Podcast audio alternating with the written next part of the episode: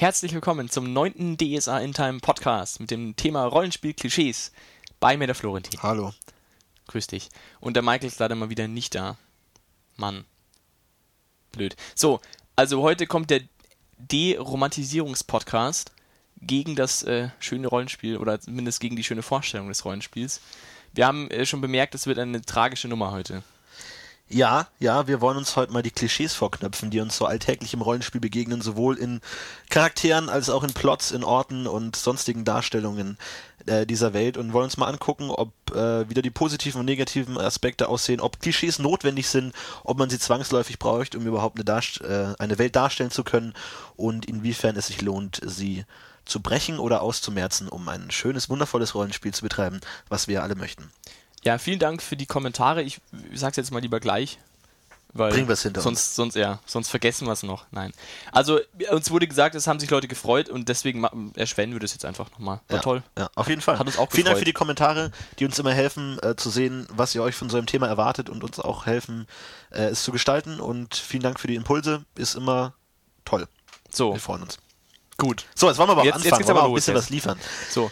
Äh, zum Thema, warum gibt's so ein Zeug? Würde ich mal sagen, stellen wir mal vorne weg, weil das ist so die grundlegende Frage. Also wollen wir nicht vielleicht erstmal kurz gucken, wie wir, wie wir das Klischee äh, definieren? Also was wir überhaupt meinen damit, Okay, gut, dann wenn wir mit dem. Klischee reden. Also ein Klischee, würde ich sagen, ist ein äh, immer wiederkehrendes, äh, schablonhaftes Bild, das einem wiederholtem Maße in äh, Rollenspielumgebungen äh, zuträglich gemacht wird. Ja, wie zum Beispiel der biertrinkende Zwerg, der immer grummelt und schlecht gelaunt ist und äh, der zarte Elf, der immer über allem erhaben ist oder sonstige Arten der streng Gebrauchsgewalt. Ich meine, man kennt das ja, die, diese Bildhaftigkeit der Charaktere, die einem sofort äh, in den Kopf springt, ich wenn denke, der, denkt. die klassischste Variante ist der Wirt. Der dicke, brummelige, äh, Glas auswischende Wirt. Ja.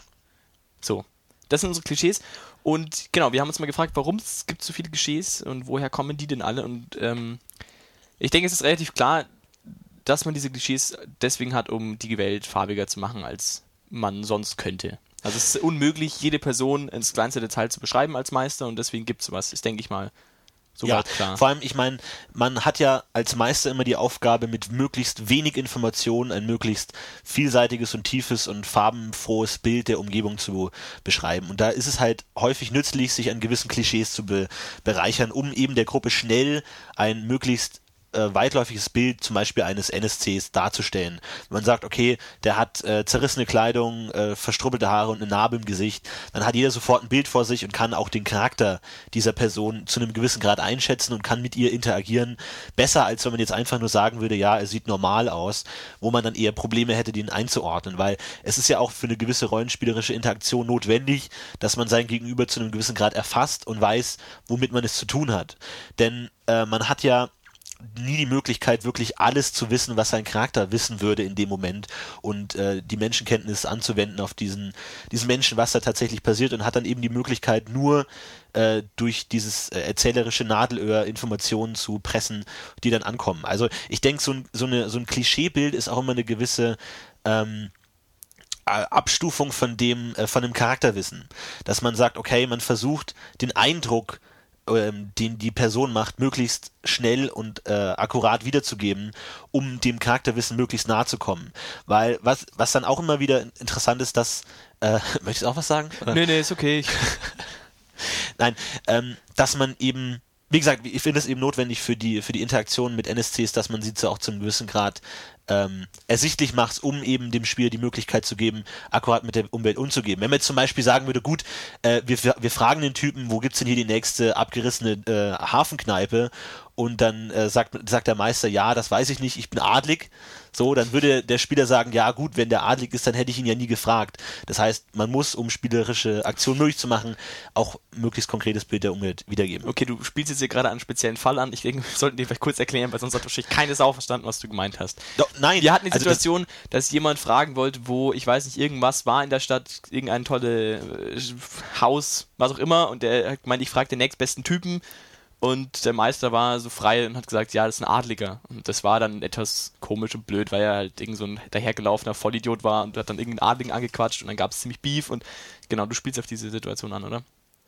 Ähm, ja, Nur um, um aber für den Hörer äh, zu verständlich zu machen, was du gerade was du gerade für ein Beispiel Also konkret, was ich, was ich sagen will, ist, dass der, dass der Spieler eben einen möglichst großen Fundus an Informationen um seine Umwelt braucht, um angemessener zu interagieren.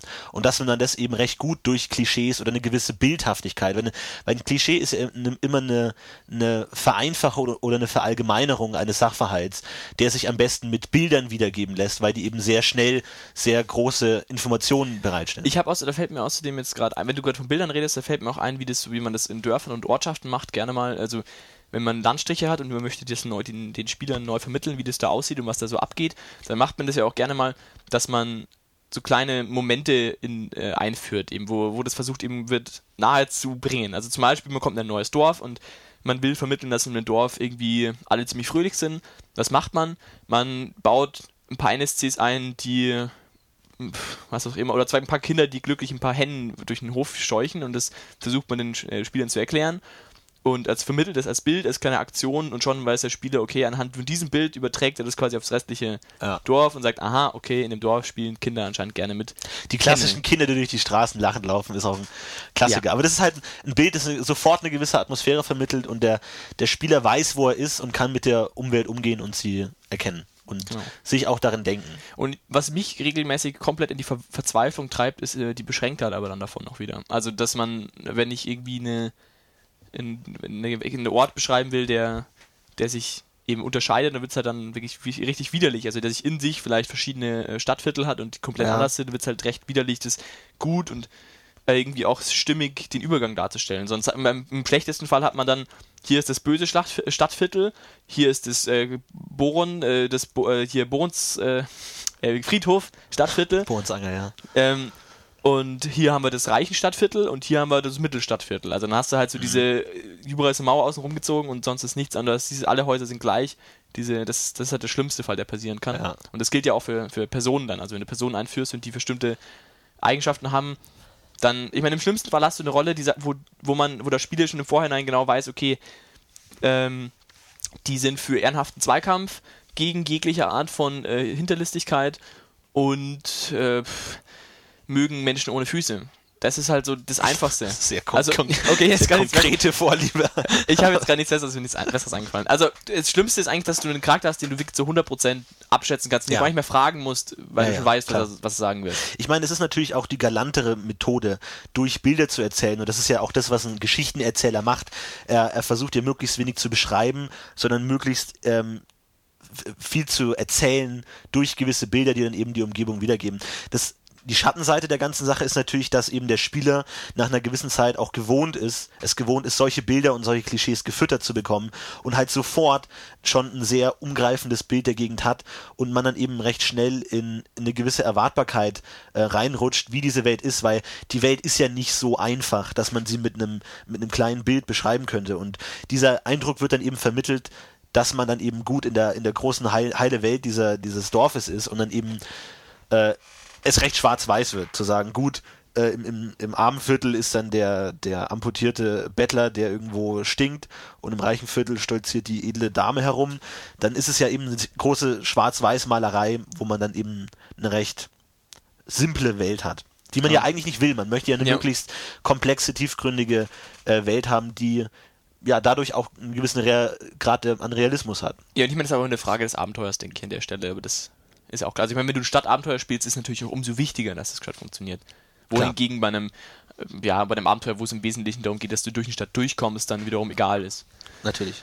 Ähm, aber zum Thema ähm, Klischees, ich meine, also bevor wir jetzt auf prinzipiell Klischees, Vor- und Nachteile eingehen, glaube ich, wollte ich noch, weil das ist, ähm, fand ich irgendwie wichtig, die äh, Erkenntnis noch anbringen, dass Klischees ja weit benutzter sind, als man, glaube ich, denkt. Also ich glaube, dass wir uns, also dass wir, wir Spielleiter, alle, die mir zuhören, ha, dass wir Spielleiter ja doch deutlich mehr Klischees verwenden, als wir daran denken würden, also bewusst tun würden, weil effektiv ist ja alles ein Klischee. Effektiv ist ja sogar die Epik in der Schlacht oder die, ja, auch die Gefahrensituation ja in gewisser Weise ein Klischee. Man, man vermittelt ja anhand von Details den Spielern irgendeine, irgendeine Stimmung. Also ich meine, du, wir hatten das ganz, du hast ja vorher schon das Nadel, das Gesprachs, Gespräch Nadelöhr angesprochen. Also du hast auf der rechten Seite hast du die, die Welt, wie sie, wie sie sein sollte, also die realistische, Komplexe Welt. komplexe Welt, die presst du durch ein kleines Nadelöhr durch, das ist der Meister.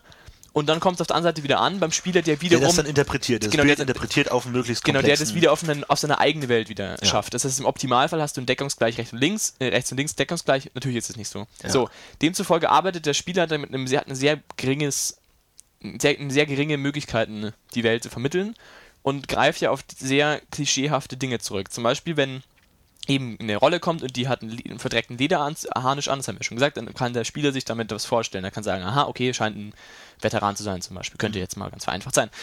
Und effektiv aber- sind es ja aber, aber alles Klischees. Also effektiv ist jedes Gefühl, das du vermittelst, jedes Bild, jedes, äh, jede Person, jede Konstellation, alles ein Klischee, weil du kannst nicht alles erklären. Und das ist, kommt dir auch nie vor, also selten vor, dass du sagst, ähm, du hast das Gefühl, dass der Typ da vorne auf die da hinten steht und ei- eigentlich von der längst schon äh, Geld haben wollte, weil also diese komplexen Gedankengänge von Leuten sagt man ja nie, die denken sich ja Spiele immer selbst. Ja, Darum geht's das, ja das auch. kann man ja nicht. Ich meine, man, man kann es ja wie gesagt nicht akkurat beschreiben. Man kann nicht Doch, man den Eindruck wiedergeben. Man dass könnte es einfach Ja sagen. gut, aber dann sagst du, okay, ihr, ihr, ihr linkes Auge äh, äh, zuckt einen halben Zentimeter hoch, wenn er vorbeiläuft. Das wäre eine akkurate Beschreibung, was du siehst. Aber du musst die Interpretation dieser Geste automatisch mitliefern, sonst funktioniert's nicht, weil dadurch ist das Spiel ja komplett verloren. meine, Du du- musst ja das automatisch interpretieren und dadurch hast du ja schon ein vereinfachtes Bild, das der Spieler beim, beim Spieler ankommt. Aber ich meine, prinzipiell könntest du es ja auch einfach sagen. Du könntest einfach wirklich klar sagen, wie es aussieht, also was es, was die Interpretation wirklich ist. Ja. Aber das willst du ja nicht, weil das ist ja sonst, Natürlich. dann nimmst du, genau, dann übernimmst du ja Interpretationen, die der Spieler, Spieler ja tun soll. Demzufolge arbeitest du ja wirklich mit allem, was du tust, also wirklich mit jedem Bild, das du formulierst, ist ja ein Klischee. Genau, eine deswegen- Vereinfachung. Genau, eine Vereinfachung. Und Das deswegen, ist symbolische Vereinfachung. Genau, und deswegen glaube ich, dass, ähm, also deswegen würde ich Klischees prinzipiell mal in, in zwei Kategorien aufordnen. Und zwar zu sagen, wir haben die, wir haben die Klischees, die auch für den Spieler absolut eindeutig sind, also die, der Wirt, der dicke Wirt oder der strenge Preisgeweihte. Das sind Klischees, die sind klar, jedem sofort verständlich. Aber es gibt auch noch die verdeckten Klischees, also die unterbewussten Klischees, die Bilder, die du einfach ansprichst, wenn du Rollenspiel spielst, die Bilder, die du als Meister halt zauberst, um Mhm. überhaupt was vermitteln zu können. Das, was du halt machst den ganzen Tag. Und das sind auch Klischees und damit arbeitest du ja auch. Das heißt, demzufolge Natürlich. ist ja im Klischee mal prinzipiell nichts Schlechtes abzugewinnen. Du kannst ja, wenn man es so definiert, mit gar nichts anderem arbeiten als Ja. mit einem Klischee. Mit einem vereinfachten Bild, das sich einer gewissen Interpretation eröffnet. genau. Und das wollte ich hier noch. Anstrengend, ne? Ich wollte jetzt mal noch kurz loswerden, weil das ist echt so ein, war so ein Punkt. So. Ja. Und ähm, genau, die, die, die Schwierigkeit besteht jetzt einfach darin, dass man zu, also möglichst möglichst wenige langweilige Klischees halt raushaut. Also möglichst wenige zu umgreifenden oder zu einschränkenden Klischees. Ja, Okay. die Frage Ja. ist, warum, warum haben Klischees, wenn man Klischees sagt, hat es ja automatisch eine negative Konnotation. Wenn man sagt, Klischees sind zu einem gewissen Teil langweilig, sie sind unrealistisch, sie sind, erzeugen eine gewisse Erwartbarkeit, es macht das Ganze langweilig. Und ich glaube, gerade unter dem Hintergrund des Realismus muss man sich ja auch immer fragen, inwiefern will man, dass die Welt realistisch ist. Weil man, man spielt ja ein Spiel, man spielt eine gewisse idealisierte Welt. Und zum Beispiel der, der Klassiker, dass meinetwegen der, die, rettende Kavallerie in der Schlacht immer am letztmöglichen Zeitpunkt kommt und genau dann, wo es nicht mehr später sein könnte, um die Schlacht noch zu retten. Das ist absolut unrealistisch und die Wahrscheinlichkeit dafür ist wahnsinnig gering. Aber du willst ja diese gewisse idealisierte Welt auch haben, damit du eine gewisse Dramaturgie vermitteln kannst. Also dieser Anspruch des Realismus ist gerechtfertigt, auch zu einem gewissen Grad. Und mich würde es auch langweilen, wenn beim fünften, bei der fünften Schlacht im letzten Moment gerade noch äh, das, das Reiterhorn ertönt am Horizont. Ja, das ist auch eine gewisse Erwartbarkeit. Aber ähm, ich denke, Klischees sind, wie wir auch gerade angesprochen haben, nicht per se was Schlechtes. Äh, man muss halt nur auch da aufpassen, sie nicht zu oft zu vermitteln und sie halt auch nicht zu deutlich zu machen, damit die Welt auch spannend und äh, auch Möglichkeit gibt für Überraschungen. Wobei ich zum Beispiel jetzt bei so Kleinigkeiten wie der, der, die Rüstung ist dreckig, vermittelt, der Typ ist ein Veteran, das sind ja auch so Klischees, die, die hat ja jede Gruppe für sich ent- entwickelt. Also ich meine, das kann ja zum Beispiel sein, dass alle Meister bis jetzt äh, halt Veteranen mal so dargestellt haben und dann ist ein Typ, der wieder eine dreckige Rüstung hat, gleich mal wahrscheinlich auch ein Veteran. Das Mhm. ist jetzt, finde ich, kein Klischee, das man wahnsinnig überarbeitet, also das man unglaublich überstrapazieren könnte, weil es einfach nicht so wahnsinnig viele ähm, Ja, und vor allem, Typen das gibt, ist, das ist ja zu dem, Also, zu dem Klischee auch noch ein Vorurteil. Also ich meine, das ist Okay, ja, ja. das ist ja eine, das- ein voreiliger Schluss, sage ich mal. Das ist ja ein Unterschied, ob, ob man es nur bildhaft darstellt oder ob man aus einem Bild schon voreilig etwas zieht. Also jemanden, der, äh, keine Ahnung, langsam spricht, dass der dumm ist, ist ja ein Vorurteil, das du ziehst. Aber das natürlich auch mit dem Klischee zusammenhängt, dass du vielleicht vermitteln willst, dass wenn du einen dummen Charakter darstellen willst, du vielleicht dieses, dieses Vorteil, dieses Klischee benutzt, dann, dann eben ähm, diesen Eindruck zu vermitteln. Aber das liegt ja dann natürlich auch an den Spielern, wie sie dieses Bild interpretieren. Und das kannst du ja auch damit spielen, mit diesen Vorurteilen zu sagen, okay, der ist jetzt vielleicht wahnsinnig intelligent, obwohl er langsam spricht. Also, dass du dieses, diese Vorurteils äh, Affinität der Spieler benutzt, um sie vielleicht auch in die Irre zu lenken. Ja, okay, gut. Das, ja, aber ich, aber ich, ich würde jetzt mal. ist- ich meine, das ist ist- natürlich jetzt mal. Klar. jetzt in dem Fall. Ich wollte es jetzt trennen, also Klischee auf Meisterseite und Vorurteil auf Spielerseite. Weil wie dieses Bild dann interpretiert wird, ist ja dann nochmal eine andere Sache. Wobei das und nur weil du sagst, die, die Rüstung ist dreckig, sagt das ja eigentlich noch gar nichts aus. Die Frage ist halt nur, wie du es benutzt und wie es von den Spielern interpretiert wird. Aber es ist schon denkbar, dass es halt so als. Ähm, ja, okay, stimmt, klar. Ja, aber weil das sagt ja noch bei nichts über den Charakter aus. Aber du machst es ja auch mit dem oftmals mit dem mit unserem Hintergedanken, um so ein Bild zu vermitteln eben. Also du sagst es ja auch mit dem Hintergedanken, der Spieler kann das dann wiederum auffassen und sich dann den Natürlich. richtigen Typen vorstellen. Und wenn es nicht so ist, ist es ja schon wieder was Spezielles eigentlich. Wir reden ja gerade eben von Ja. Klischee, sprich, wir- gehen ja, mal- wir implizieren jetzt einfach mal, dass der Meister auch wirklich mit, dem, mit der dreckigen Rüstung wieder den Veteran meint. Dem ist ja auch nichts wirklich Negatives abzugewinnen, weil wenn du bei jedem Typen, also ich finde es angenehmer, wenn du, wenn du als Spieler diesen kleinen Schritt der Interpretation noch machen musst, da sagen musst, okay, der Typ hat eine dreckige Rüstung und einen, pf, was weiß ich was, einen ungepflegten Bart, deswegen ist es ein Veteran. Das finde ich irgendwie interessanter, als wenn der Meister sagen würde, es ist ein Veteran und gut ist. Und Ja, dann, das finde natürlich. ich interessanter. Erzählen statt beschreiben. Genau, ja. deswegen finde ich, es gibt schon auch Klischees wie sowas, die nicht wirklich, also gut, wenn man die jetzt wirklich oft benutzt, okay, dann kann es sein, dass es abgenutzt wird, aber ich kann mir jetzt nicht vorstellen, dass es für solche Kleinigkeiten jetzt wirklich schlimm wäre. Ja. Ich glaube, ja, Vor allem da hast du halt dann halt- auch noch die Möglichkeit, dass sich die Spieler, wie gesagt, auch selbst Gedanken machen können und mit diesen Informationen, ähm, die ihnen zu eigen ist, weil ich meine, das ist ja immer ein, ein Unterschied, ob du die ähm, Informationen allen Spielern zugänglich machst, wie wenn du sagst, das ist ein Veteran, das wissen dann alle, oder du sagst einfach, die Rüstung ist dreckig, somit hat jeder Spieler ähm, diese, diese Interpretation, diesen Sprung zu, das ist ein Veteran, äh, sich zu eigen gemacht und hat nur er. Und dann kann man eben damit wieder auch arbeiten, dass man sagt, okay, das ist meine Interpretation der Sache und was dann eben auch vielleicht jemanden äh, dazu motivieren würde, diese Interpretation kundzugeben, dadurch eben, dass er denkt, nur er hätte diese Information. Das ist jetzt da sehr, Ja. sehr, sehr kleiner Schritt, nur, aber ich sag mal, wenn wenn man jetzt zum Beispiel jemanden einen Charakter einführt und man würde jetzt schlechtenfalls einfach sagen, ja, der ist tollpatschig. So. Ja. Und bestenfalls beschreibst du, wie er auf dem Weg zu der Gruppe zweimal stolpert, sich den Kopf anhaut und in einen Haufen Scheiße tritt und dann tritt er auf. So. Dann kann man selber schon mal sagen, wenn dann irgendjemand später äh, am Tatort äh, vielleicht irgendjemand die Gardine heruntergerissen hat, kann dann der Spieler sagen, ah, äh, das äh, habe ich die Verknüpfung gezogen, der war ja tollpatschig und hat diese Interpretation sich auch zu eigen und ist dann stolz darauf, äh, ihn richtig interpretiert zu haben. Im Gegensatz, wenn man jetzt sofort gesagt hätte, er ist tollpatschig. Das heißt, du Verstehst du grob, was ich ja, sagen Ja, klar, will? aber ich meine, die Frage ist jetzt, äh, ist, das heißt, in dem Fall ist auch ein Klischee ja sogar eigentlich äh, in der Genau. Hinsicht positiv, weil Eben, du weil damit was weil anfangen man kannst. die Spieler dazu anregt, selber zu interpretieren und sich selber Gedanken darüber zu machen. Genau. Aber wobei Wenn das- es ein ja. gutes Klischee ist. genau. Wobei Da ist er dann nochmal getrennt. ja, wo, ja. Also, Also du meinst eben qualitativ ein, gut. ein, also ein, ein, eben ein nicht auffälliges. Also zum Beispiel, Ja. zum Beispiel beim Wirt jetzt, der jetzt ja wirklich schon ausgeschöpft ist, so der dicke Wirt, der ja jetzt immer wieder angesprochen wird, auch ähm, zum Thema, der wird irgendwann langweilig, wenn man den immer sieht. Ich glaube, die Schwierigkeit bei dem ist ja wiederum, dass er wirklich oft auftritt. Ich glaube, das ist halt da nochmal so ein Ding, genau wie ein Veteran jetzt auch nicht Ja. tagtäglich und also immer wieder jeder zweite Krieger ist so ein Typ. Ist jetzt auch nicht so. Deswegen glaube ich, ist halt da auch die Quantität wichtig. Ja. Aber das Sachen. ist ja auch hauptsächlich dazu gedacht, ähm, ein, ein Bild den Spielern zu ähm, bieten, das sie sich vorstellen können. Indem du es einfach ansprichst und sagst, ihm halt irgendeiner, irgend sagt, er ist halt gerade dreckig und macht gerade Aktion A. Allein die Tatsache, dass du es erwähnst, ähm, sorgt schon dafür, dass die Spieler es sich vorstellen und auch mental in dieser Taverne wirklich sind, hingegen, wenn du jetzt gar nichts sagen würdest. Also das ist ja, sag ich mal, nur ein, nur ein Mittel dafür, ähm, die Szenerie zu beschreiben und dann reinzugehen und Ja. eben halt nicht wahnsinnig kreativ, aber du machst es halt. Und es ist halt einfach, weil du halt einfach diesen Schrank an Klischees hast, wo du dann einfach reingreifst. Ich muss jetzt diesen Wirt irgendwie beschreiben, weil ich will, dass die Spieler sich den vorstellen und nimm halt irgendwas, was mir gerade einfällt und das ist dann eben meistens ein Klischee. So. Ja. Aber ich muss Das sagen, ich habe hab jetzt vor kurzem wieder, ähm, ich habe ich wieder das äh, Ritterbogen und Spelunken durchgeblättert, also ein Buch, in dem ganz viele Gebäudepläne drin sind.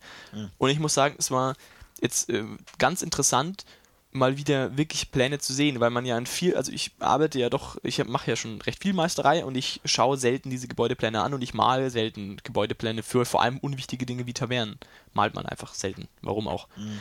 Und es war inspirierend mal wieder zu sehen, wie es eigentlich sein könnte und wie stimmig das dann teilweise auch ausschaut in so einem Gebäudeplan. Das kann ich auch nur jedem nahelegen, um sich mal selbst wieder aus dem Trott zu bringen, ist das echt eine ganz coole Sache. Ja. Weil das war echt, war echt spannend, weil ich habe im Klischee, bei Misan irgendwie jetzt mittlerweile die Tavernen einfach schon alle wieder gleich aus. Mhm. Und jetzt wird es wieder Zeit, dass ich mir wieder neuen Input kriege. Nur jetzt mal, weil das gerade eben das Thema war. Klar, weil natürlich greift auch der Spieler auf Klischees zurück. Wenn du jetzt die Taverne nicht beschreibst, dann hat der Spieler wahrscheinlich irgendeine Platzhalter-Taverne, die er in seine, in sein mentales Szenario einfügt. Also da hast du halt die Möglichkeit, es eben zu, zu spezialisieren und zu sagen, gut, das ist genau das, das ist ja genau das, was du verhindern willst, wenn du den Wirt beschreibst, dass sich eben kein stereotyper Generic Wirt vorgestellt wird, weil wenn man sich die Taverne vorstellt, stellt man sich zwangsläufig irgendeinen Wirt vor und du möchtest eben, dass es eben ein, ein, ein, ein schönes, homogenes, kreatives Bild ist und nicht irgendeins und deswegen, deswegen beschreibst du es ja überhaupt. Ansonsten könntest du ja sagen, ich gehe in eine Taverne und die Spieler stellen sich alles selbstständig vor, aber ja. dadurch ist halt der Kurzschluss zum Klischee recht nahe, den man ja als Meister Meister auch versucht zu verhindern, um eben eine interessante Spielwelt zu, genau. zu bilden und nicht diese generic Fantasy-Welt, die man überall sieht. Wo wir bei der, bei der Untergliederung bekannte und verdeckte Klischees werden. Tada, du bist clever. Okay. Ähm, okay, Probleme der Klischees. Wollen wir mal. Diese fucking Klischees. Wollen wir mal weggehen von dem ganzen mhm. Schlons jetzt und mal. So, pass mal auf. Was ich mir gedacht habe, ähm, was schon ein Problem ist von Klischees, und also ich meine, klar, ich, mein, ich, ich, ich überziehe natürlich jetzt. Äh, aber wenn man zu Erlaubt. Viel, so. Wenn man halt zu, wenn man zu viele Klischees benutzt oder halt versucht, in vielen Hinsichten was zu sparen, äh, existiert natürlich eine Welt, die schwarz-weiß wird, die Farbe fehlt, Graustufen verschwinden. Einfach dadurch, dass du äh, Menschen hast, die nach klaren Strukturen handeln. Ich glaube ganz einfach kann man das sagen. Ich meine, es gibt die Götter, da werden wir bestimmt nachher nochmal drauf eingehen. Aber die Götter haben eine relativ klare Aussage in sich. Es gibt also wir gehen jetzt mal nur von den zwölf Genau, wir gehen nur, ja, gehen jetzt mal nur von den zwölf an. Ich meine, der Rest ist dann auch irgendwie ver verquickbar. Klar. Aber effektiv kann man sagen, du kannst zu jedem Gott relativ einfach ein Mindsetting dazu bauen. Mhm. So ist es ja auch gedacht. Das heißt, du kannst, wenn du mit, du kannst Leute ziemlich einfach Göttern zuordnen und die sind ja auch widersprüchlich genug, damit es funktioniert und kannst so relativ einfach ähm, Meinungen erzeugen von Typen, von Menschen, von Meisterpersonen und auch ganz einfach Gegenmeinungen indem du halt dann eben genau die Dinge nicht tust. Und dadurch hast du relativ einfach ein sinniges Sp Spielbild, was aber eventuell eben dazu führt, dass du relativ, dass es eben sehr abschätzbar wird. Und das ist ja eben genau schlecht. So. Und das größte Problem, was ich daran finde, ist eigentlich eher, dass du, dass du das Rollenspiel zu sehr auf die Gruppe verlagerst. Weil wenn du nämlich damit, wenn du nämlich anfängst, Meisterpersonen unspektakulär zu gestalten, sprich un, ähm, ähm, also nicht schwierig gestaltet, sehr, sehr einfach gestaltet ist, hast du die große Schwierigkeit, dass niemand Interesse daran hat, mit Meisterpersonen zu sprechen. Mhm. Weil einfach klar ist, was kommen wird. Es, ist, es gibt eine vorgefertigte Meinung. Richtig interessant wird es ja eigentlich erst dann, wenn du gezwungen bist, mit Meisterpersonen zu reden und du nicht abschätzen kannst, ob es stimmt oder ob es nicht stimmt, weil du nicht weißt, wie der Typ drauf ist. Mhm. Das heißt, ob jetzt ein Bauer recht hat mit seiner Vermutung, dass der böse Baron die äh, Tochter des äh, Landwirts um auch hier mal wieder ein Klischee ans, äh, äh. ob, ob, ob das der Baron war oder nicht, also ob der die entführt hat oder nicht, kann der Bauer nicht wissen. Oder vielleicht eben doch. Und diese Fragestellung ist ja interessant. Also, dass du zu dem Bauern hingehst und fragst ihn, wie schaut's aus, hast du da was mitbekommen? Und der sagt dir irgendwas. Und du kannst okay, nun mal nicht. Was, was genau hat das jetzt mit, mit Göttern und Klischees Nein, das hat prinzipiell mit, also mit, mit Mindset also mit der, das mit ist einfach, mit, kannst, mit, ja, mit der Erwartungshaltung genau, gegenüber NSCs. Genau, gut, das mit den Göttern ist vielleicht jetzt ein bisschen irreführend, aber zum Beispiel, wenn du sagst, okay, äh, ja, ja, es ist schwierig jetzt mal so also ich, Beispiel also ich, ich, ich, verstehe, was du meinst. Also, also, dass, dass man bei NSCs von einfachen Meinungen ausgeht. Dadurch, genau. dass sie eben zu einem gewissen Grad einfach gestrickt sind und, klare und man damit keine, keinen Grund hat, mit genau. zu sprechen. Und klare Meinungen. Weiß, also du weißt, wenn der Typ das und das sagt, ist es wahr oder ist es eben nicht ja. wahr. Also du kannst das ist kein, das Rollenspiel funktioniert nicht mit Meisterpersonen, ja. sondern immer nur innerhalb der Gruppe, weil die Gruppe geht zu dem Typen hin, fragt ihn irgendwas und die gibt Informationen raus und die Gruppe diskutiert drüber. Das hat natürlich seine Vorteile, weil du damit, du willst ja auch die Gruppe spielen haben. Du willst nicht, dass der Meister die ganze Zeit spielen muss, ist ja auch nicht Sinn der Sache. Aber damit nimmst du halt ein gewisses Rollenspiel-Souveränität, äh, eine gewisse Rollenspiel, ja, Qualität aus den Meisterpersonen raus. Mhm. Und das ist schade. Ich meine, es muss jetzt nicht nur für die ganzen Bauerntypen sein, sondern es gibt ja auch wirklich wichtige Charaktere, die öfter mal vorkommen. Wichtige Meisterpersonen, die mit der Gruppe mitgehen, die teilweise dann nicht mehr gefragt werden, weil sie einfach mehr oder weniger irrelevant sind. Mhm. Was ja eben auch den großen Vorteil hat, dass die Gruppe entscheiden kann, was sie tut und die meiste Personen folgen. So soll es ja irgendwo auch sein. Aber andererseits ist es natürlich auch unrealistisch, haben wir ja schon gesagt, und es ist halt auch schade irgendwo, weil man halt vielleicht, weil, weil ja, weil man da keine interessanten Gegenparts vielleicht hat. Das stimmt, aber als Gegenposition ähm, erlauben dir ja Klischees ähm, auch ein ein gewisses Mindset anzunehmen und damit zu arbeiten. Also gehen wir jetzt mal klassisch von den Göttern aus. Und mal stellen wir uns mal irgendwie Extremfall vor, wir haben Prausgeweihten und Nandusgeweihten in der Gruppe und es geht darum, dass irgendein interessantes Buch gefunden wurde mit äh, halbwegs ähm, unsauberen Praktiken. Ja, dann würde der Preisgeweihte hätte sofort man, also der Spieler des Preisgeweihten hätte sofort seine Meinung. Ja, ist alles schlecht, äh, äh, streng verboten, wird sofort, verbra sofort verbrannt worden. Der Nandusgeweihte, ja, äh, Wissen ist frei, blub blub blub, nicht wertend, äh, müssen wir uns mal angucken. Ja, dadurch, dass du eben diese diese Klischees oder diese diese Mindsets vorgegeben hast, hast du auch die Möglichkeit für die Spieler gegeben, mit ihnen zu arbeiten. Und ich glaube, dafür da, genau dafür wurden sie ja gemacht, dass sie eben diese Meinungen zum gerade jetzt der Kirchen, von Spielern angenommen werden, damit sie überhaupt was zu sagen haben. Ja, damit sie wissen, was gibt es denn für Meinungen oder für, für Einstellungen gegenüber Dingen in Aventurien, um sich an denen zu orientieren. Weil ansonsten hätte man ja nicht wirklich eine Möglichkeit, spontan äh, mit sowas, äh, sowas zu improvisieren. Das Und da hat man ja. eben die Möglichkeit, es ist ganz klar, wenn wenn es darum geht, äh, um, um, um Leichenschändung hast du sofort, klar, nee, Boron verbietet das. Bumm, sofort. Ja, du musst nicht lange nachdenken und ja, weiß ich nicht, du hast dadurch, dass man, dass, dass dir die aventurische Welt eben das an die Hand gibt, was du zu denken, denken kannst, hast du die Möglichkeit darauf zurückzugreifen, damit du in der Situation überhaupt spielen kannst. Und dann ergibt sich eine interessante Möglichkeit, weil vielleicht haben, sind sie gerade am Verhungern und brauchen Geld und der, der andere nein, ich will nicht gegen Bohren arbeiten, bla bla bla. Und dadurch entsteht die Situation, dadurch, dass du eben weißt, okay, das ist, das ist eine Meinung in Aventurien. Und- geht jetzt sogar so weit, dass jetzt äh, im neuen ähm, Effort Vademecum, das vor kurzem, glaube ich, rausgekommen ist, ich habe es nicht gelesen, aber da geht es ja auch um, äh, so, wenn man den Klappentext glauben kann. Man Ähm, sieht, die Vorbereitung ist absolut einwandfrei. hey, hey, ich habe immerhin Quellen. Klappentext. Ähm, wo es ja dann, wo es dann auch darum geht, es gibt verschiedene Kulte und es gibt äh, Effort-Kulte, die nur auf Wetter ähm, spezifisch sind und weniger auf Wasser und solche Dinge, dass man sich quasi neue, neue Gruppierungen erschafft in der Welt, damit man eben möglichst viele Gedank Gedankenbilder Ja. legitimieren kann. ja. Dass man eben nicht nur, also dass nicht eben jeder Effort-Geweihte halt Bock auf Wasser haben muss. Ja.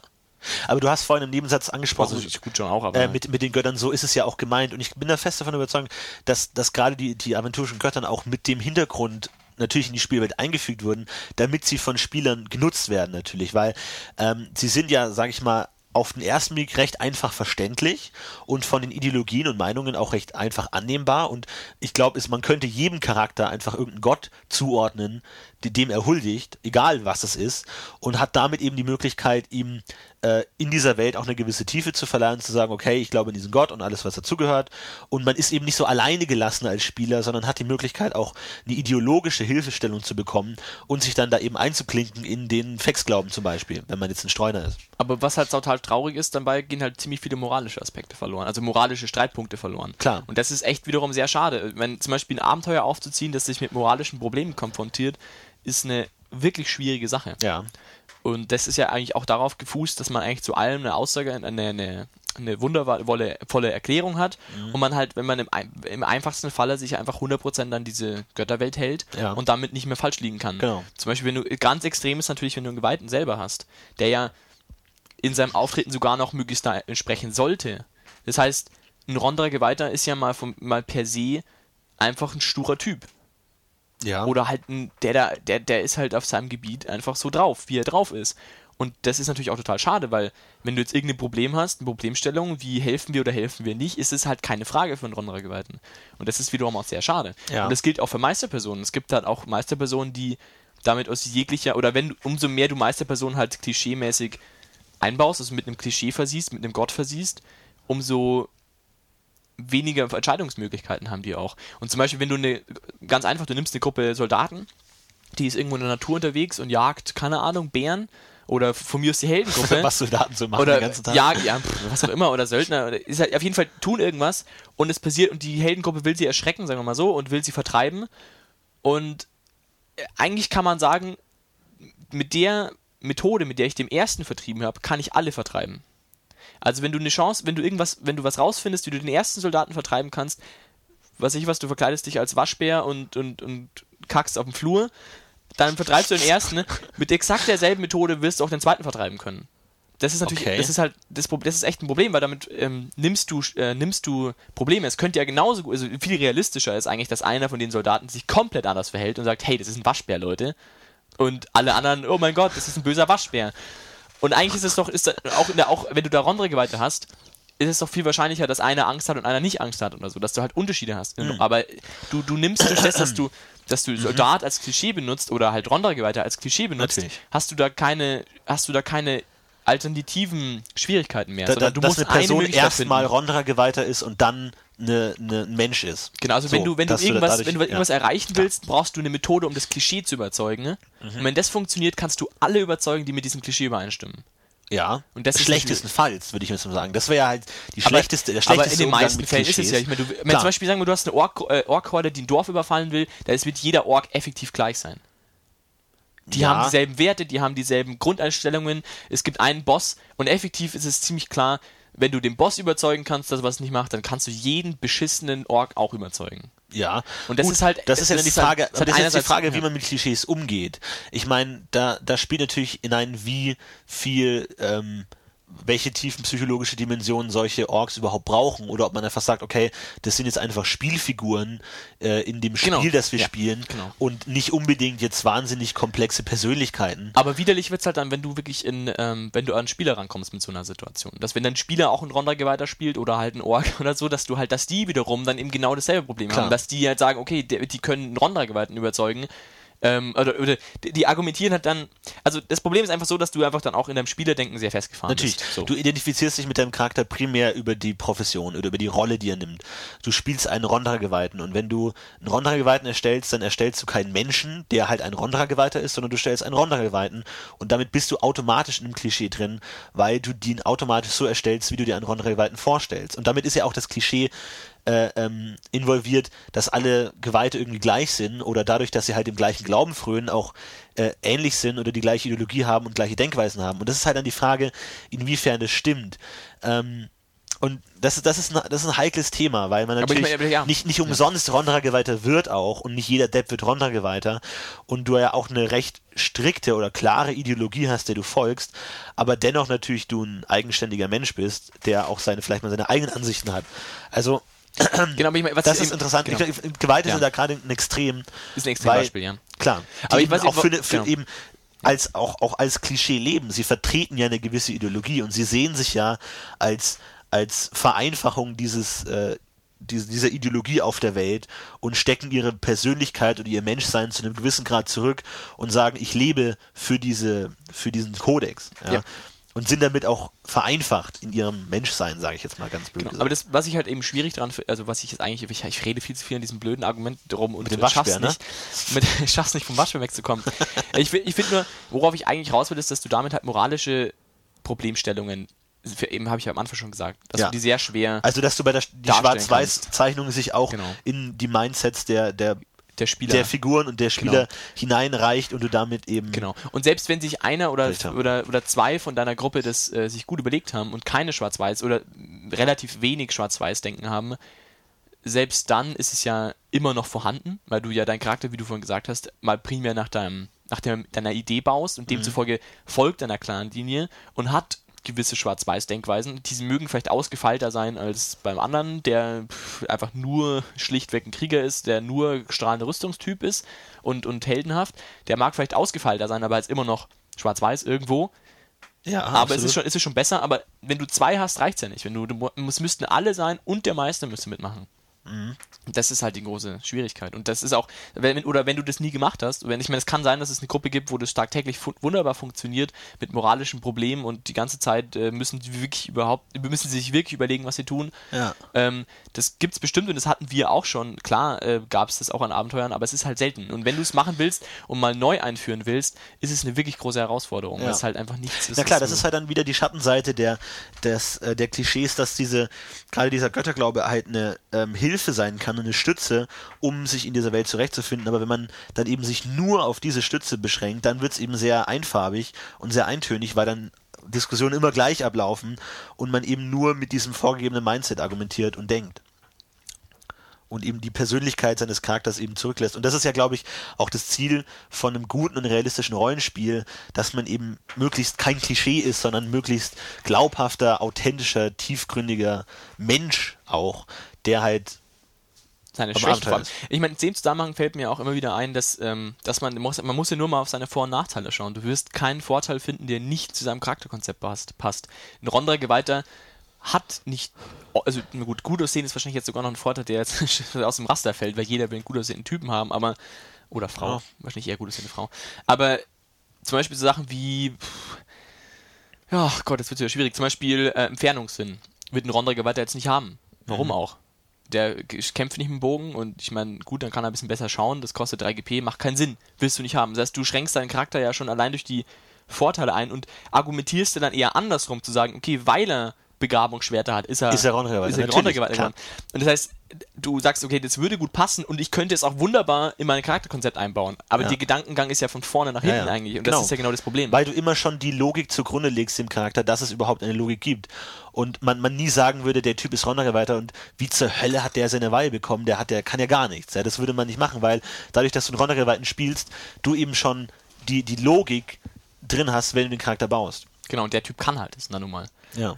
Genau, das und deshalb, ja. glaube ich, dieser, dieser Rechtfertigungszwang oder diese, diese gewisse Kausalität, die so einer Welt innewohnt, ist auch, glaube ich, dann guter Nährboden für Klischees, weil ich meine, in der, unserer Realität ist es so, dass du mit einer gewissen Welt konfrontiert bist und versuchst, diese Welt auf eine gewisse logische Art irgendwie zu verarbeiten. Und bei einer fiktionalen Welt ist es immer automatisch andersrum, dass du diese logischen Zusammenhänge schon hast und danach die Welt baust. Du wirst keine unverständliche fiktionale Welt bauen, die würde nicht funktionieren, weil du eben zu einem gewissen Grad die Welt verstehen willst und musst, und um darin ja, funktionieren ja, zu können, weil, weil du sie auch ja. baust. Genau, das heißt, wenn du jetzt mal ganz übertreibst, ein ähm, Charakter hast, der rachsüchtig ist, wirst du automatisch sagen, ja, der muss ja aus irgendeinem Grund rachsüchtig sein.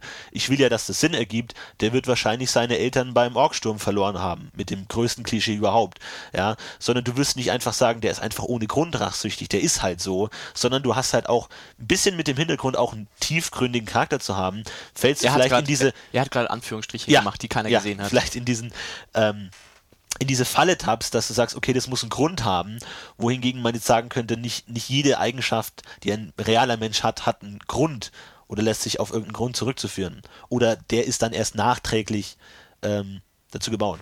Ja, also du bist stimmt. eben, ja. du, du, du, hast eben keine Überraschungen, weil du eben selber die Überraschungen schreibst und den Charakter schreibst. Dadurch ist er per se ja. nicht realistisch. Und, und du, du, handelst auch nicht wieder deine Art. Das ist auch so ein Punkt. Du, du, es kann nicht sein, also es passiert eigentlich nie, dass du was tust und danach feststellst, hey, warte mal, eigentlich waren das eine saudumme Aktion. Ja. Sondern es ist eigentlich immer so, dass du dir vorher schon überlegen kannst, okay, mein Charakter würde das machen wollen und hat die Überlegungen und macht am Ende aber dann genau, weiß ich was, äh, Möglichkeit B und weiß aber schon im Vorfeld, dass es eigentlich nicht dem entspricht, was er eigentlich machen will. Ja. Wohingegen in der echten Welt schon mal passieren kann, dass sich jemand überredet, dass du auf eine Feier gehst und du stellst fest, hey, das ist eigentlich überhaupt nicht das, was ich machen wollte heute Abend. Ja. Und dann, während, wenn du da bist, erst checkst, ach fuck, ja gut, egal. Sondern im Spiel weißt du genau, okay, im Vorfeld schon, okay, der Typ hat heute Abend keinen Bock auf eine Feier, weil der weiß eigentlich, das wird, äh, ich kann ungefähr ab, gut, bei einer Feier ist es wahrscheinlich sogar noch schwierig, weil es so ein Plotstrang ist, aber, also, aber es ist, du kannst immer im Vorfeld schon abschätzen, was dein Charakter tun würde und was er nicht tun würde. Eben, du hast immer diese rationale Instanz der Spieler, genau. der alles überwachen, genau, kontrolliert, was du, was Weil du dich eben komplett verstehst und weil du implizierst, dass der Charakter sich auch mehr, oder seiner Linie stringent folgt. Weil, ja. wo, wo, du jetzt zum Beispiel halt, zum Beispiel, schau dir einen Teenager an jetzt. Ich meine, das ist ja die Inkarnation eines noch äh, Mensch, also eines Menschen, der noch äh, prinzipiell, also sich nicht hundertprozentig verstanden hat. Es hat sich niemand hundertprozenzt verstanden, aber, aber der da Spieler hat verstanden. Genau, der, der Spieler, Spieler hat für dich den Charakter verstanden. Genau, es gibt jemanden, Problem. der deine Person versteht und dadurch du immer nach dieser Person Genau, handelst. und gerade wenn du eben so ein Teenager, ich meine, wir hatten ja auch schon mal, wir haben ja auch schon mal mit Teenagern gespielt äh, mit sehr kleinen Menschen und das war auch so ein, ein sehr kleiner Menschen. Nein, nein, also mit oder mit, also du meinst es mit sehr nicht, so. mit, nicht mit Spieler-Teenagern, sondern mit Charakter. mit Charakter genau. Okay. Und das war auch so ein Ding eben, dass du, dass, dass die, die Handlungsart einfach nicht nicht dem entspricht, wie du spielst, mhm. weil du halt nicht stringent auf ein Ziel zugehst und dann das Spiel, Ziel bearbeitest und dann ja. fertig bist, sondern ja. du bist halt du machst halt dein Ding irgendwie und das, was du momentan halt für richtig hältst. Und ja. das kann sich in Stunden ändern, wenn du feststellst, das ist keine gute Idee. Klar. Und zum Beispiel so Sachen wie, ähm, muss man jetzt eigentlich im Nachhinein, genau, wir hatten zum Beispiel jetzt im letzten, letzten Spieltermin hatten wir genau so eine, so eine Fragestellung. Da war nämlich, also da ist ein, ein Freund von uns, ist wo eingebrochen, und zwar beim Fürstenpalast und ist unfassbar scheiße im Einbrechen gewesen. Und das war ihm einfach egal, weil er einfach gedacht hat, ja, mein Charakter hat gerade Bock drauf und wurde erwischt und hätte noch sogar weglaufen können. Also, er, also ich meine, wenn man im Fürstenpalast einbricht, ist ungefähr klar, was passiert. Mhm. Und also nicht so gut. Und er wurde erwischt und konnte sogar noch, also die, die Meisterin war so nett und hat ihm sogar noch die Möglichkeit gegeben, lauf weg, weil es eine dumme Aktion war einfach. Und er hat sich dafür entschieden, zu, sich irgendwo im Haus zu verstecken. Mhm. Was halt ungefähr saudumm ist. Und wir haben alle gesagt, Mann, das ist saudumm. Du, du kannst nicht erwarten, dass du nicht erwischt, also dass du nicht gefunden wirst. Ja. Das ist einfach, vor allem du bist nicht mal gut. Du bist einfach scheiße. Ich meine, natürlich finden die dich. Und das ist aber so ein Punkt im effektiv, wenn du, wenn, wenn man. War es eine realistische, panische ist, äh, Reaktion? Du, der Typ, der, der, hat in dem Moment vielleicht gedacht, ja, der hat überhaupt nicht drüber nachgedacht. Der hat ja. in dem Moment gedacht, ja cool. Und hat wahrscheinlich in dem und hat dann fünf Minuten später, als sie ihn gefunden haben, und er mit krachendem Scheppern durch eine Glasscheibe gesprungen ist und sich alles aufgeschnitten hat, sich gedacht, okay, war eine verdammt dumme Idee. Ja. Aber das kommt halt erst danach. Und das ist ja eigentlich sogar rein von der, ähm, rein von dem Gedankengang her wahrscheinlich sogar die logischere, aber rein von den Spielern her die unlogischere Denkweise. Weil ja. wir alle gesagt haben, das ist eine saudumme Idee, lass den Scheiß, lauf einfach weg. Und er hat gesagt, nee, weil er ich glaube, ich, ich bin mir nicht mal sicher, ob er mit der festen Überzeugung, also ich bin mir nicht mal sicher, ob das sein, sein Hintergedanke war, dass es logisch wäre. Ich glaube eher, dass es ich glaub in dem Moment aber seine es, Idee es hätte war. ja wieder gepasst, weil gerade mit dem Hintergrund, dass er sau schlecht im Einbrechen ist, zeigt ja auch, dass er einfach die falschen Entscheidungen in einem Einbruch trifft und somit war es ja eigentlich wieder charakterkonform, weil er einfach als Spieler die, die falsche Entscheidung getroffen hat, weil sein Charakter nicht einbrechen könnte. Idealerweise würde er es dann natürlich bewusst machen und zu sagen, okay, ich treffe die falsche Entscheidung. Der hat jetzt wirklich seinen Charakter geopfert, er ist tot, aber also noch ist er nicht tot, aber äh, vielleicht bald. Und äh, ist interessant. Ja klar, aber das ist, das ist ein interessanter Punkt, dass, dass man immer diese, diese Instanz hat, die eigentlich Fehler in der Art nicht zulässt, weil man sich immer überlegt, was würde ein Einbrecher tun und damit immer genau. per Definition den idealen Einbrecher spielt, was einfach keine realistische Person ist. Das ist ein Klischee. Es gibt keinen idealen Einbrecher, weil Spielercharaktere, also Charaktere machen per se nicht keine Fehler, weil sie immer genau das machen, was der Spieler für sie als richtig hält. Deswegen machen sie eigentlich nichts Dummes. So. Oder zumindest, äh, sie machen nur dumme Dinge, die schon vorher geplant sind. Also ja. es, die machen nur dann dumme Dinge, wenn sie vertretbar sind. Wenn sie dem Roll also ich meine, das können auch rollenspieltechnisch vielleicht wirklich dumme Sachen sein, aber es ist nichts plotentscheidendes oder es ist nichts lebensbedrohliches. Ja. Also du würdest nicht dumm, wie du bist, eben, also normalerweise zumindest nicht wo einbrechen, wenn du weißt, du bist scheiße. Ja. Und wenn die dich finden, bist du wahrscheinlich wirst du gelüncht. Und das machst du halt nicht so, außer du bist bekifft und äh, überschätzt dich. Ja. Und das war in dem Fall halt so. Aber das ist natürlich der Punkt, dass man immer auch einen gewissen Archetypen spielt und eine gewisse idealisierte Form, die dann eben nur so handelt. Also dieses, mein, mein, mein Lieblingssatz im Rollenspiel generell ist, dass das würde einen Punkt, Punkt, Punkt nie machen. Ja, aber wo ich immer sage, aber er hat es gerade gemacht. Ja, ist, ich, man, man spielt keinen perfekten Preisgeweihten. Deswegen ein Ronnergeweihte, der, was weiß ich, einem, einem Bauersfrau nicht helfen würde und der Spieler sagt, nee, mache ich nicht. Und dann sagt, kommen sie, na, das würde ein äh, Ronnergeweihter nie machen, aber er hat es gerade gemacht gemacht. Dieser Charakter des Spielers hat das gerade gemacht. Das ist, was er gemacht hat. Und dann finde ich es viel interessanter, die Umwelt darauf reagieren zu lassen. Sag mal, what the fuck, was ist hier los? Du bist ein Ronrel weiter und machst das nicht. Okay, aber er hat es gerade gemacht. Also, dass man immer mit dem Hintergedanken, das würde er nicht machen, argumentiert und somit einfach immer schon den perfekten Ronda-Geweihten spielt, was zu einem gewissen Grad auch langweilig ist, weil das ist. Das aber ist, es bringt halt auch ist die, er perfekt. Genau, es bringt halt aber auch die Welt der, der Mitspieler halt auch ein bisschen aus dem Tritt. Ja, klar, natürlich.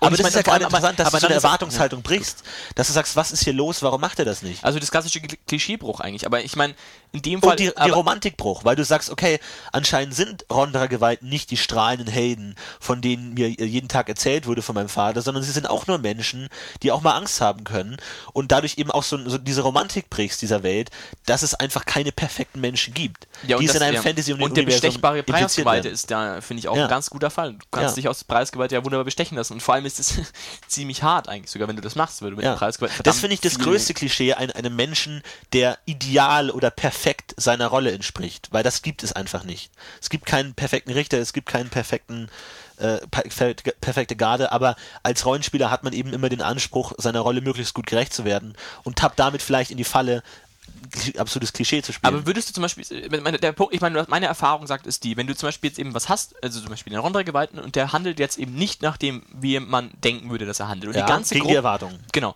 Und die ganze Gruppe blärt auf und schreibt, ja. ja, wie, wie, wie kannst du das machen? Und stell doch mal vor, und ich meine, du hast die und die Ausbildung genossen und dann versucht man zu argumentieren, warum man das jetzt nicht machen würde. Und in meiner Wahrnehmung hat es eigentlich immer ausgereicht, um den Spieler dazu zu über, über also den Spieler entweder dazu zu zwingen, dass er handfeste Argumente dagegen liefert. Ja, das wäre natürlich der Idealfall, klar. Oder Nee, finde ich eben nicht. Oder, pass auf, klar, also das ist das eine, das sagt, okay, nein, der würde es so machen, weil er ist als Kind geschlagen worden und mag keine Bauern mehr. Oder andersrum, er ähm, lässt sich überzeugen und sagt, ah ja, stimmt, eigentlich müsste ich den echt helfen und hilft ihm dann. Aber diese, was wir gerade vorhin gesagt haben, also die Optimallösung, dass man eben nicht verständlich handelt, weil man eben einen Menschen spielt, der eben auch mal Fehler macht oder der halt auch einfach nach einem nach einer Intuition heraus handelt und sagt, ich möchte dem jetzt einfach nicht helfen, warum auch immer, es gibt keinen Grund, ich kann nicht sagen, weil du mich früher böse angeschaut hast, sondern ich mag es halt einfach jetzt nicht. Aus ganz anderen Gründen, ne? Ja. Das wäre eigentlich der Idealfall. Genau. Aber das ist ja eben nicht so, sondern entweder er kann es begründen, warum er es macht, oder er lässt sich überzeugen, aber er sagt nicht, ja, fickt euch. Ja klar, aber das ist halt dann der Zwang der Gruppe, dass er das Klischee spielt. Das würde ein Rondrake weiter nicht Ja, machen. ja, aber ich mein, Und damit ist er im Erklärungszwang, warum er es jetzt nicht macht. Ja, aber dann ist es ja wieder negativ. Klar. Im Optimalfall würde er sagen, ja, ich weiß schon, dass es nicht das Ja, ist, aber genau, ich habe keine. Lust dazu. Klar, eben. Ja, So. eben. Also da sind wir auf Und einer, ich, einer genau, und ich finde, dass genau da auch zum Beispiel Prinzipientreue einsetzt, weil Prinzipientreue ist kein Nachteil. Weil Prinzipientreue ist das, was du vorher dem Charakter hinschreibst und das macht er dann halt. Das ist ja kein Nachteil, keine Einschränkung, weil ob du es Prinzipientreue hast Mhm. Weil du oder es ja nicht, eh machst, ja, das ja. ist ja äh, vollkommen irrelevant. Und ich meine, du musst als Meister einen Typen, einen, einen prinzipientreuen Charakter dazu zwingen, gegen seine Prinzipien zu handeln, um den Nachteil auszuspielen. Du musst Ja. ihn zwingen dazu. Und das kann sogar sein, dass er es nicht macht. Also Ja. es kann sogar sein, dass er sich dem widersetzt in irgendeiner Art und Weise. Ja, klar. Und dann ist es einfach vollkommen banal. Du kannst es komplett weglassen. Und ich meine, dann ist ja zum Beispiel genau sowas interessant.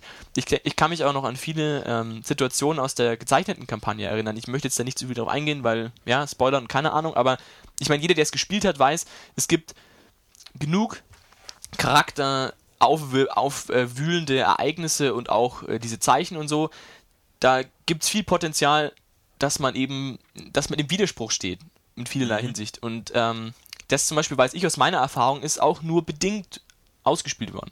Ja. Weil man sich halt dann doch wieder sich eine ergibt, also man sucht sich halt dann aus dem ganzen Wulst an Dingen, die man hat, dann irgendwie ein, einen Kompromiss raus, Mhm. den man dann fährt, aber man hat immer noch eine stringente Linie. Es kann nicht sein, dass in einer Situation mal die eine Seite überwiegt und beim anderen die andere Seite, weil Ja. das ist als Spieler nicht verständlich. Du kannst es schlecht, du folgst dem schlecht, du bildest dir wieder dein Klischee, auf das du dann Klar, weil du immer den arbeitest. Zwang hast, einen logischen Charakter zu spielen.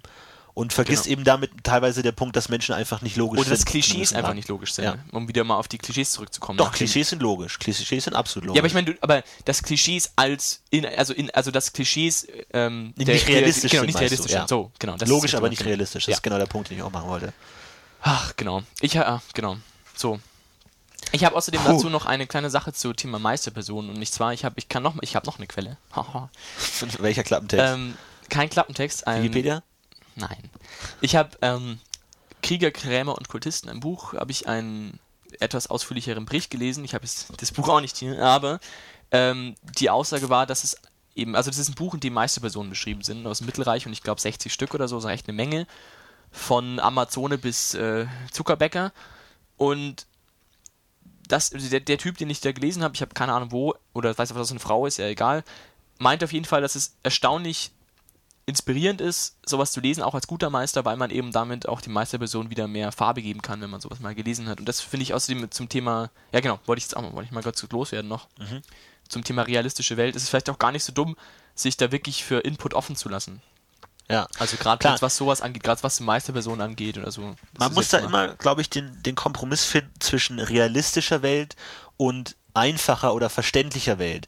Weil immer, wenn man, wenn man äh, als ein neuer Spieler mit DSA anfängt, würde ich sagen, startet der mit dem absoluten Klischee, weil dem muss man das eben nahelegen, okay, es gibt die Brausgeweihten, die sind so, die Rondergeweihten, die sind so, Magier sind so. Und dann hat er die Welt mal verstanden und kann dann eben im Laufe des, seines, seiner Karriere vielleicht merken, dass es äh, eben noch tiefgründiger ist. Aber ähm, ich glaube, dass ähm, gerade die aventurische Welt auch recht einsteigerfreundlich dadurch gestaltet ist, dass es dir eben ermöglicht ist, recht schnell auch gewisse Denkweisen zu verstehen und zu wissen, was da los ist. Und du dich damit auch ähm, in der Welt spielen kannst, dass du eben weißt, was ein Borongeweihter ist. Du verstehst es einfach. Vor allem, was auch ganz gut ist, glaube ich, dass du eine sehr umfangreiche Glaubenswelt gleich kriegst. Also wenn du sagst, Genau. ich möchte einen Typ spielen, der kämpfen kann, dann nimmst du Rondra und hast gleich noch mit Boom, dabei. Genau. Ich und schon kannst du deinen Charakter gut spielen. Genau. Genau. genau. Du hast einen Punkt, du kannst argumentieren, du hast diesen, diesen Kodex, mit dem du spielen kannst und bist sofort drin. Ja, und Genau. musst dir das nicht selber Das hat ausdenken. außerdem auch, äh, ich glaube, Fuchs geschrieben, also ein Kommentar von uns, hat, glaube ich, genau den Punkt auch angesprochen, was du gerade gesagt hast. Finde Mhm. Sehr gut. Ja, guter Mann. Sehr gut. Oder gute Frau, ich meine, wer weiß. Wir wissen es nicht. Mach dir nichts vor, wir haben keine weiblichen Hörer. Schade. Äh, ja. Gerade. Ja, ähm, genau, ich bin jetzt auch gerade, ja, so. Wollte ich auf jeden Fall noch kurz ansprechen mit Kremmer und Kontisten und bla und überhaupt und Mindsetting, genau. So, jetzt haben wir das auch alles gesagt. Genau. Weil, äh, wie gesagt, ich finde, es ist auch, gerade Klischees ist auch ein wichtiger Punkt, wenn es um Dramaturgie geht oder gew gewisserweise. Ich glaube, eine Dramaturgie, ähm, ich weiß nicht, ob wir darüber schon mal gesprochen haben, funktioniert ja auch nur, wenn du zu einem gewissen Grad deine Umwelt verstehst. Ja, meinetwegen, Hast du, du ja, hast du, du du, hast einen, in dem Cast gerade? Du hast es mal erwähnt, ja. Okay. Na, zum Beispiel, wenn man, wenn man jetzt einen ähm, äh, Nekromanten in der Gruppe hat, dann funktioniert die Spannung dieser Situation nur, wenn du auch verstehst, was die Pragerskirche ist. das hast du wenn, nicht angesprochen. Wenn du weißt, okay, es gibt da Leute, die sind fucking badass und die kennen da gar keine Gnade und die kennen da gar keinen Spaß und wenn der dich sieht, bist du tot. Praios so, meinst du jetzt? Genau. Und das funktioniert ja auch nur, wenn diese Pragerskirche mit dem Klischee funktioniert, wenn es es gibt und wenn der Spieler das weiß. Dadurch entsteht ja erst diese Spannung. Und ähm, also, wie gesagt, Also du meinst, die Spannung, also, also diese, diese also- Erwartungshaltung. genau, also du, du, du weißt, was die Gefahr ist. Du kennst das Risiko. Dadurch wird spannend. Also du nimmst, du meinst, einen Nekromanten zu spielen oder einen Schwarzmagier, Genau. einen bösen Schwarzmagier Genau. zu spielen, ist deswegen spannend, weil man weiß, es ist böse. Genau. Und weil es jemand und eine gibt, gewisse Dramaturgie oder auch zum gewissen, gerade wenn man gegen göttliches äh, Gebot verstoßen würde, entsteht dann eine gewisse Spannung oder eine Gefahr raus, weil du eben weißt, du kennst die, äh, die, die Vertreter der Kirche und du weißt, wie sie reagieren würden. Du hast eine gewisse Erwartbarkeit, was passiert und kannst dadurch abschätzen, wo die Gefahr liegt, weil die Gefahr entsteht durch die Konsequenzen, die du dadurch abschätzen kannst. Ja. Du musst die Welt kennen, damit du auch die Konsequenzen kennen kannst und damit ein Risiko überhaupt Das heißt, erst du erstehen musst, kann. du, du meinst damit, dass du mit Klischees ähm, ganz einfach ganz verschiedene Gedankenansätze hast und damit immer ähm, Leute einführen kannst, die gegen und für dich sind und damit kannst Genau. du immer, kannst du immer halt, kannst du immer die, die, die, die, die Bewegung der Helden und die, die Entscheidungen der Helden in einen Kontext stellen. Ja. kannst immer sagen, okay, wenn der das und das macht, dann ist er ja sehr naturverbunden, druidisch zum Beispiel und weiß, okay, damit geht er wieder, diese Leute geht wieder die ganzen Landbesitzer und, und Großbauern und Adligen, aber pro äh, der ganzen Hippies da im Wald und Elfen und so ein Zeug. Ja. Sondern hast immer, du hast immer deinen. Ja, und durch diese, diese gewisse Vereinfachung oder auch gewisserweise den, den Fanatismus hast du ja auch ein gewisses Mächtigkeitsgefühl, dass wenn du ähm, dadurch, dass du die zum Beispiel jetzt den Orden der Bannstrahler, dass du, wenn du einen Paktierer in der Gruppe hast, dann klassisch von wegen, haha, äh, wollen wir hoffen, dass wir nicht auf die Bannstrahler treffen, weil du eben dieses gewisse Bild davon hast, was die den ganzen Tag machen und was sie treiben und was, wozu die fähig sind, dass du eben dadurch auch dieses Mächtigkeitsverhältnis hast, dadurch, dass du sie als als diese, dieses Klischee einführst, diese absolut gnadenlosen, gar keinen Spaß verstehenden Menschen, die dich einfach fertig machen. Und wenn du jetzt sagst, okay, ja, die, das ist eigentlich ein recht ähm, äh, äh, unterschiedliche Orden, da sind ganz verschiedene Leute und die einen sind ganz nett und die anderen sind ganz cool und wenn du Pech hast, stößt du mal an jemanden, der ganz streng ist, dann hast du eben nicht dieses Machtverhältnis, äh, dadurch, dass die eben als, als Klischee, der klassische Bannstrahler ist so, hast du eben dieses Gefälle, dieses Machtverhältnis, dadurch, dass es eben eine so ähm, homogene und einfache Gruppierung Genau. ist. Wobei, Also es natürlich, wobei es natürlich interessant wäre, wenn du als äh, Bösewicht, ich man muss ja kein Paktierer sein, äh, offensichtlich irgendwo hausierst und kommt ein Bandstauder vorbei, er erkennt es, aber geht weiter. Das fände ich mal einen ganz interessanten Punkt. Oder zieht Ja. am nächsten Morgen einfach weiter, weil es ihn irgendwie nicht interessiert oder so. ja klar. Ähm, Weil, weil man eben äh, dadurch, dass er die Position des Bannstrahlers hat, eben schon die Persönlichkeit erschließt. Ja, da hast So. du recht. Und das ist natürlich auch ein Klischee, mit dem man auch gewisserweise umgehen kann. Wo, wobei man, natür- kann, wobei man möchte. natürlich auch in der, hier in der, in der normalen Realität sowas hat. Ich meine, man hat auch ein ganz krasses Vorurteil oder ein Klischee gegenüber der Polizei, die ja auch äh, vielerorts äh, nicht unbedingt äh, positiv entgegengestanden, entgegengetreten wird, ist ja auch ein Klischee. Dass man sagt, jeder Polizist, oder ich meine, gut, das ist vielleicht ein bisschen einfach, aber es gibt ja, ja, jeder Polizist äh, ist ein Spaßverderber und äh, hat eigentlich, ist gegen links, so in dem Motto. Das ist ja auch Klischee, Ja, das, das okay. vorherrscht und das man ja auch hier findet. Klar, aber da weiß man zu einem gewissen Grad, dass es eben nicht stimmt, dass es eben nur ein Klischee ist. Die Frage ist, wie vermittelst du sowas, wie würdest du sowas in der Okay. Spielwelt vermitteln, wo du eben nicht den Realitätsabgleich hast. Das, das Tolle an der Realität ist ja, dass du hingucken kannst Okay. und herausfinden kannst, wie es ist. Und wenn du mal mit einem Polizist sprichst, merkst, dass das Klischee nicht stimmt. Das hast du in der Rollenspielwelt nicht, weil da kannst du nicht da kannst du nicht einfach mal zwischen Abenteuern zu einem Bandstrahler hingehen und einen Realitätsabgleich machen, weil du den Realitätsabgleich immer nur durch diese Brille der klischeehaften Erzählung hast und somit Klischees auch wahr werden können. Weil das ist ja das Problem, dass nur in der fiktionalen Welt Klischees wirklich wahr sein können, weil die Realität eben dadurch eben bestimmt wird. Wenn das Klischee logisch gesehen an erster Stelle steht, dann sind die auch so. Ja, weil sie eben nach diesem Klischee gebaut wurden. Aber dafür, die, die große Chance wiederum ist halt, dass du auch dann dafür solche Idealistenrollen gut spielen kannst, was ich auch wiederum eigentlich ganz, was eigentlich ganz schön ist, weil wenn man in der jetzigen Zeit zum Beispiel einen Idealisten spielt, bist du eigentlich ein krasser Außenseiter einfach. Wenn du wirklich Was meinst du, wenn man in bist. der jetzigen Also Zeit ich meine, ich meine in der in der jetzigen Welt, meine ich. Also wenn du in der in der hiesigen, ich bin schon ganz verrückt schon. Ich rede schon. Es war früher in der DS, früher als noch Aventurien hier war. Also, aber wenn du jetzt zum Beispiel, gehen wir mal von so klassischen äh, grünen Idealisten aus, die irgendwie in Eigenproduktion, in Eigenproduktion ihren eigenen Hof haben, den ganzen Tag nicht duschen und sich mit äh, Katzenmilch einreiben, Aha. weil das halt, ja, ist halt die bestmögliche Art der Natur zugute zu kommen, Ja, dann ist es ein verdammter Außenseiter, okay? Wohingegen du in der DSA-Welt das machen kannst. Du kannst einen Druiden spielen, der ist halt dann so Zumindest drauf. Da Gleichgesinnte gibt's, hast. gibt's Leute, die machen aber das. auch Druiden sind Außenseiter. Aber Also, eher das in die andere Richtung, wenn du sagst, du hast den krass lichtliebenden äh, weiß äh, Superbandstrahler, der gegen alles hackt und kämpft, was irgendeiner Weise verboten oder böse ist, das kannst du in der heutigen Zeit auch nicht bringen.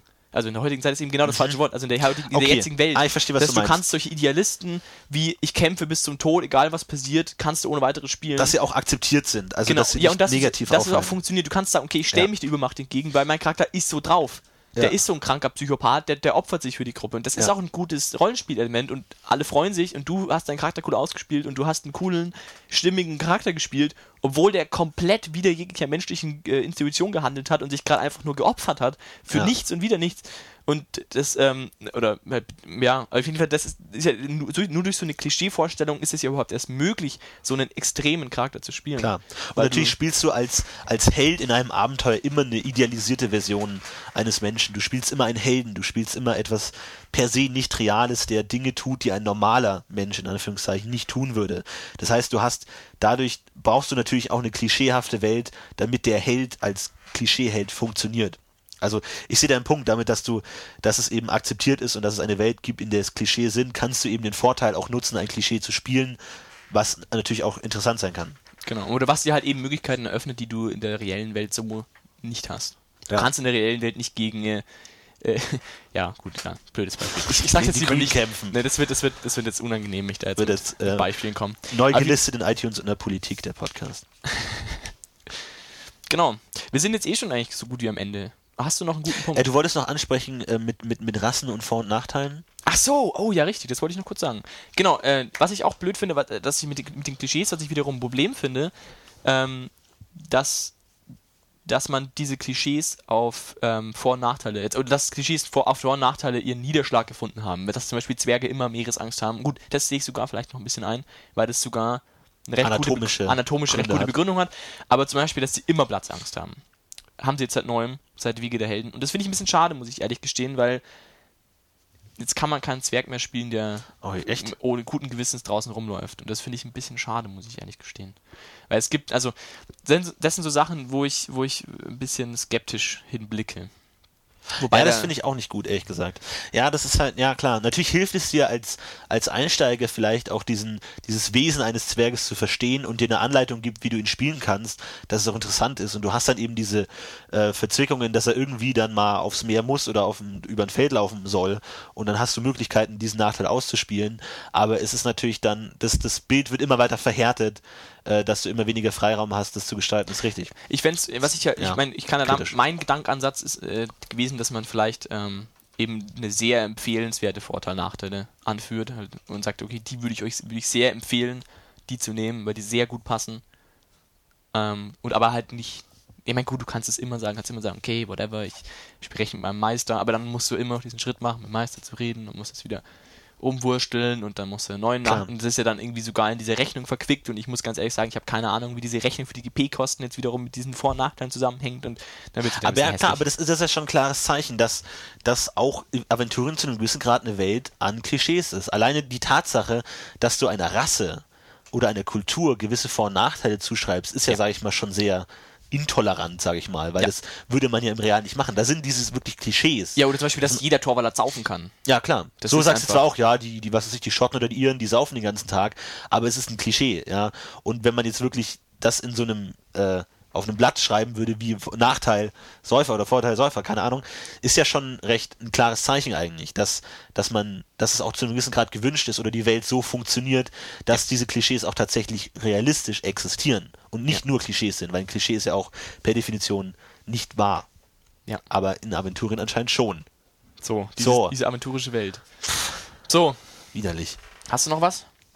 Äh, ähm, Die Stunde wäre jetzt rum. Götter, Götter sind ziemlich äh, äh, negativ geworden eigentlich. Götter jetzt. Ja. Ach ja, genau, Kinder. Äh, nicht, nicht Kinder, Hörer. Hörer. Ähm, Folgendes. Ähm, wir hatten die, die Kommentar, in den Kommentaren ist ähm, schon ein bisschen was losgetreten worden und ich wäre euch sehr dankbar für Hilfe. Wir sind derzeit am überlegen, wie wir das Thema die Götterwelt und Glaubenswelt und Religionswelt Aventuriens und die Magie, ähm, Theorie, Magiewelten in vernünftige Podcast-Themen zu packen. Und das ist eine gar nicht so einfache Sache, weil wir würden das gerne natürlich auf mehr als in einem Podcast machen. Wir würden nicht gerne einen Podcast Götter machen, weil damit können wir, den können wir 25 Stunden lang führen. Deswegen bitte, bitte an euch, es wäre toll, wenn ihr uns Ideen schicken könntet, wie man solche Sachen gliedern könnte, damit wir uns, äh, oder, oder es würde auch schon reichen, wenn ihr Anregungen bringt, was ihr mit Göttern oder Magie verbindet oder welche Aspekte euch interessieren würden, dann könnten wir schauen, ob wir da Themen draus basteln. Zum Beispiel hatte ich in Magie jetzt die Idee, über die magischen Tiere zu sprechen extra und auch über die, oder zum Beispiel über Magie in der Welt, die ähm, nicht direkt mit, mit Zauberhandlung zu tun hat, wie zum Beispiel magische Orte oder magische, äh, ja, magisches Freisetzen von magischer Macht, in, äh, ohne, also die Meister entscheiden quasi Sachen, solche, soll man solche Themen vielleicht irgendwie extra bespricht. Hilfe, wir brauchen eure Hilfe, ihr merkt Genau. es. So, es wird schwierig. Also wenn ihr da Ideen habt, falls, sagt falls ihr einen kon- konkreten Teil des Themas Götter oder konkreten Teil der Thema Magie, wir haben jetzt auch schon angesprochen, die Realisierbarkeit von so einem, äh, von so einer äh, strengen Ideologie und so einem harten Kodex und inwiefern sind Götterdiener wirklich Diener ihres Göttes und wie stark imprägniert sich diese, diese Ideologie und dieser Kodex in die Persönlichkeit und sind es wirklich also wirklich in der Welt äh, einfache Roboter, die einfach ihrem Glauben nachrennen, oder sind auch das reale Menschen, die halt natürlich davon äh, überzeugt sind, aber auch anders handeln würden in gewissen Graden. Also wie macht man das? Also wie inwiefern ist da Fanatismus vorhanden? vorhanden? Und ich meine, das ist ja ne, in einem Klischee geht ja immer eine gewisse Kategorisierung oder Abgrenzung voraus. Du musst ja immer erstmal in Gruppen einteilen, damit du Klischees über die Gruppen formulieren kannst. Und das ist ja auch, sage ich mal, sehr stark nahegelegt in Aventurien, dadurch, dass du durch dieses äh, Archetypen kre kreiere dir dein Charaktersystem ja schon eine Abgrenzung hast. Du hast äh, Magier oder du hast einen Adligen oder du hast Profession A, Profession B, Profession C. Dadurch hast du ja schon mal eine Kategorisierung und du kannst jemand anderes fragen, ja, was spielst du? Ja, ich spiele einen Händler. So. Da, Ja. Damit bist du ja schon mal klar in der Kategorie drin. Das heißt, durch dieses Charaktergenerierungssystem, dieses Professionssystem, hast du zwangsläufig, spielst du nicht einen Mensch, der handelt, sondern du spielst einen Händler und kreierst ja deinen Charakter so, wie ein Händler ist, wie du einen Händler siehst. Was ja zu einem gewissen Grad unrealistisch ist. Jetzt bist du nochmal aufs Thema zurück. Ja, nee, wollte wollt nur sagen, mit der, mit der, äh, ähm, Jetzt ist jeder Hörer komplett verwirrt. Jetzt hat er gerade angefangen zu schreiben und uns die tollen Ideen, die er hatte, zu schicken. und halt auf. Und jetzt hört er wieder auf und Ja, aber was mich interessieren würde, wie, wie seht ihr das denn mit den, mit den Klischees? Also würdet ihr wirklich sagen, dass Klischees so nöt, notwendig in der Aventurien verankert sind, dass es äh, notwendig dazugehört und man das gar nicht anders machen kann? Oder äh, wie geht ihr mit Klischees um? Also ist bei euch wirklich jeder Charakter ein tiefgründiger, Pers äh, tiefgründige Persönlichkeit oder benutzt ihr das regelmäßig und habt ihr auch gar nichts dagegen, äh, dass eine Person wie der andere ist? Äh, wie seht ihr das? Und habt ihr vor allem, was mich interessieren würde, habt ihr, welche Abenteuer spielt ihr dann? Also wenn ihr jetzt, also wenn du sagst, ich meine, ihr habt ja gemerkt, wir sind eher, unsere Spielwelt ist schon eher äh, Klischee geprägt. Wenn ihr das nicht habt, würde mich echt interessieren, welche Abenteuer ihr so spielt. wie Ja, und was, was, was haltet ihr von der, von der Theorie, dass der allein der Erzählakt oder der, der, der Vorgang des Erzählens zwangsläufig in, in Klischees endet und die bildhafte Darstellung einer Welt zwangsläufig gewisse symbolische Zuordnungen und Klischees hervorruft oder ob man das anders machen kann und anders erzählen kann und diese Welt anders präsentieren kann, damit sowas vielleicht nicht stattfindet oder ist es gerade das Tolle daran? Was haltet ihr davon? Macht das. Macht das. Genau. Und schreibt uns, schreibt uns Kommentare und, und Mails, würde uns sehr freuen. Empfehlt uns weiter. Darum geht's. Hauptsächlich. Äh, ja, tut das und ansonsten Und kommentiert, äh, liked uns auf, auf hier Ja, ja, iTunes-Ding. ja, So. ja, ja. Und ansonsten äh, vielen Dank für die Aufmerksamkeit, vielen Dank fürs Zuhören. Ich hoffe, ihr habt etwas mitgenommen daraus. Ja. Und ähm, in zwei Wochen gibt's die nächste Folge. Bis dahin wünschen wir euch viel Spaß, haut rein, spielt schön, macht's gut. Macht's alle gut.